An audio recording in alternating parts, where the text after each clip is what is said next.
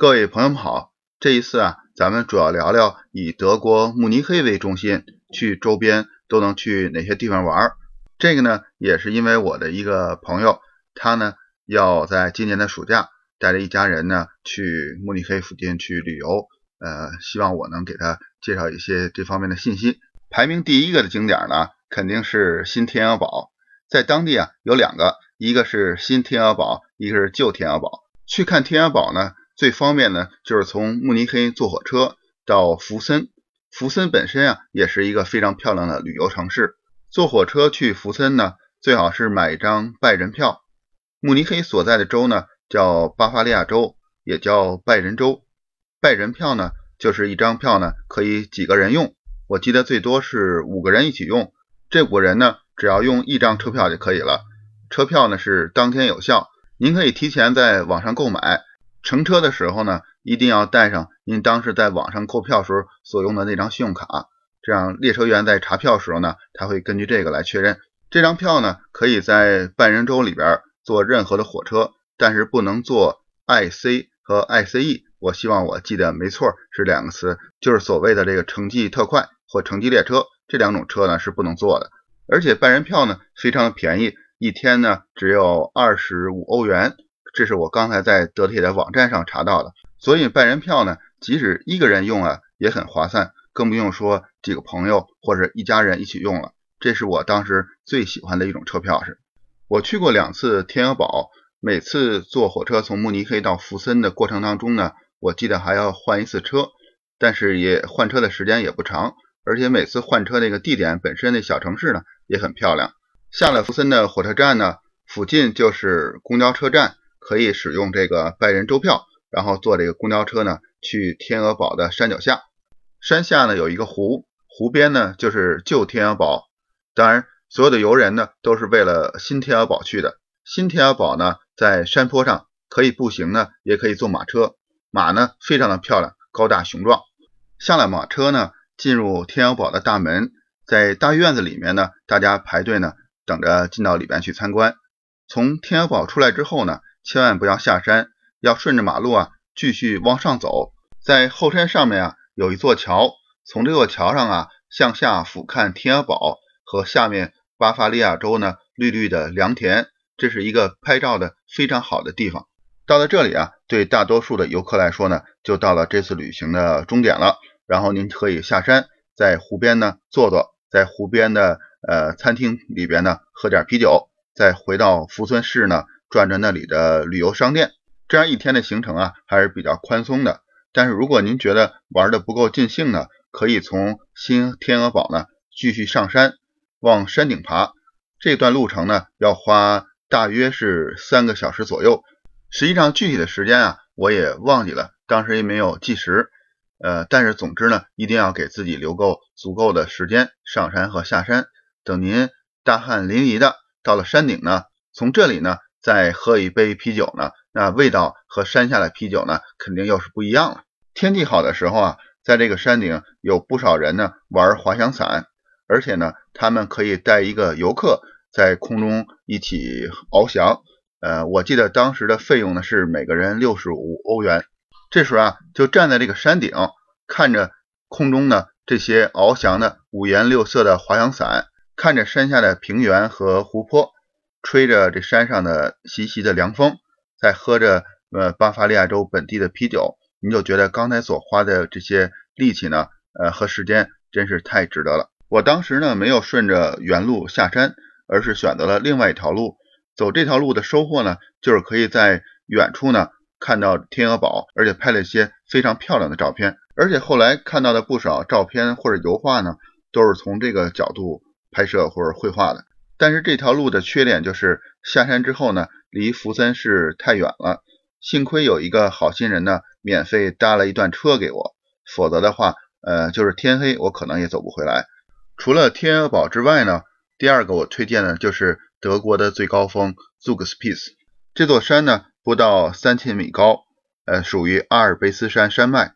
在山顶呢可以看到对面的奥地利，同样呢可以使用拜仁票。从慕尼黑出发，下了火车之后呢，还要换乘景区自己的火车。坐这个小火车呢，到了半山腰，再换成缆车就可以到山顶了。我说呢比较简单，但实际上在坐景区的火车和这个缆车的过程当中，就开始享受德国这个田园的风光和登山的刺激了。我们呢是十月下旬去的，到了山顶呢，做个 Space 山顶已经有积雪了。再看周围的山峰呢，这许多的阿尔卑斯的山峰都有很多山上是有积雪的了。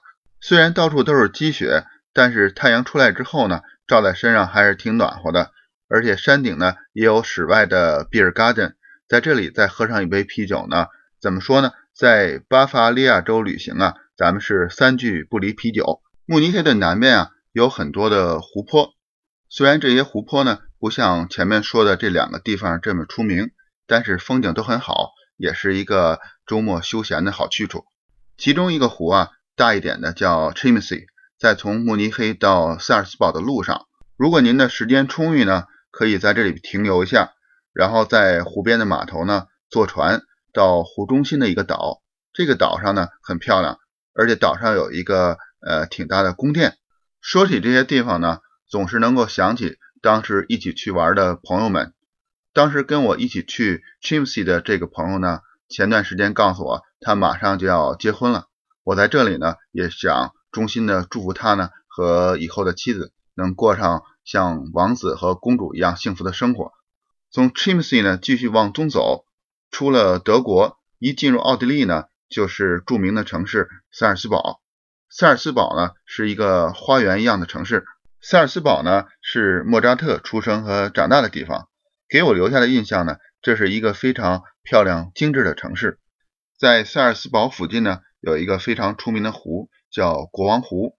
国王湖呢在德国的境内，去国王湖呢，呃，最好多留一点时间。呃，首先坐船，船开到一半呢，开船的人呢会吹起号角，号角的声音呢，呃，传到。湖边的山上，然后会弹回来，这样呢，船上的人呢能听到号角的回声。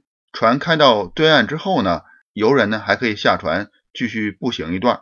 如果去国王湖的时间比较晚呢，可能就没有步行的时间了。从斯尔斯堡再往东呢，有一个小城市叫斯泰尔。大家如果没有听说过这城市呢，一定知道咱们国内以前用的斯泰尔卡车。斯泰尔城市很小，只有一条主要的街道。虽然小呢，它却是奥地利的工业重镇。除了以前的斯泰尔卡车呢，它在历史上呢还曾经是生产步枪的主要工厂和地方。斯泰尔这个城市呢，就在斯泰尔河和暗斯河这两条河呢交汇的地方。在它们交汇的地方呢，还有一座桥。傍晚的时候呢，在这座桥上漫步呢是一种享受。同时，桥边呢还有一个酒店。在这个酒店里有一个非常漂亮的餐厅，从餐厅的窗户呢可以看到这两条河交汇的地方。如果我再去斯泰尔呢，一定要住这个酒店，就为了在这个餐厅呢吃一顿早餐。我非常留恋斯泰尔这个城市，梦想着有一天呢再能回到这里，在它的主街上呢走一走。在市中心的狭长的街道上呢，也有两个酒店。在斯泰尔这个小城市的周边呢，还有几个酒店。所有这些酒店呢，我基本上都住过。但是有一次我来这里呢，这些所有的酒店竟然都订满了，我只能在二十公里外找了一个更小的城市的酒店住下来。当我入住的时候呢，酒店的接待人员问我：“你有没有带狗来呀？”我当时没有明白这是为什么，后来才知道，原来斯泰尔呢在当时正在办一个名犬的比赛。除了斯泰尔卡车、步枪，还有名犬比赛呢。斯泰尔还有一个让全欧洲人都知道的地方，就是一个叫做 Christ Kindle 的教堂。Christ Kindle 呢，就像圣诞老人一样，在圣诞节的时候会给小朋友送去礼物。所以在圣诞节之前呢，这个教堂呢就会收到非常多的信件。这些信件呢，来自全欧洲的小朋友。在教堂的后边呢，还有一个邮局。我在这里呢就买过明信片，写好地址。邮局呢会在圣诞节之前把这些明信片呢寄到我在国内的家里。斯泰尔呢肯定不是大多数人去欧洲旅游的目标城市，但是它在我心中呢有着特别重要的位置。从斯泰尔再往东呢就是大名鼎鼎的维也纳了。维也纳呢大家都很熟悉，除了金色大厅，城市公园里呢还有一个金身的施特劳斯的塑像。在市中心的对面，多瑙河的另外一侧有一个岛，岛上有一个非常大的联合国的办公区。在城市的外边呢，还有夏宫，这是我最喜欢的地方。夏宫的正式名字呢叫美泉宫，西西公主和约瑟夫国王呢曾在这里居住过。这个地方呢是我极力推荐的景点。从维也纳出来之后呢，您继续往东走。很快呢，就可以进入匈牙利了。但是在去匈牙利之前呢，您可以绕路一下，去旁边邻国斯洛伐克的首都布拉迪斯拉发。这个首都呢，不在斯洛伐克的中心，而是在斯洛伐克的边境上。它呢，和奥地利也和匈牙利接壤。实际上呢，它可能是世界上唯一一个和两个邻国接壤的首都。布拉迪斯拉发呢，呃，依山而建，在山上呢。有一个非常大的雄伟的城堡，所以来这里呢，我也是因为时间有限，只在城堡里转了转，同时呢又下山之后去市中心走了走，就只能离开这个城市和国家了。再补充一句哈，布拉迪斯拉发呢也是位于多瑙河的边上，整个城市呢又安静又平和，古老的建筑当中呢点缀着一些现代的建筑。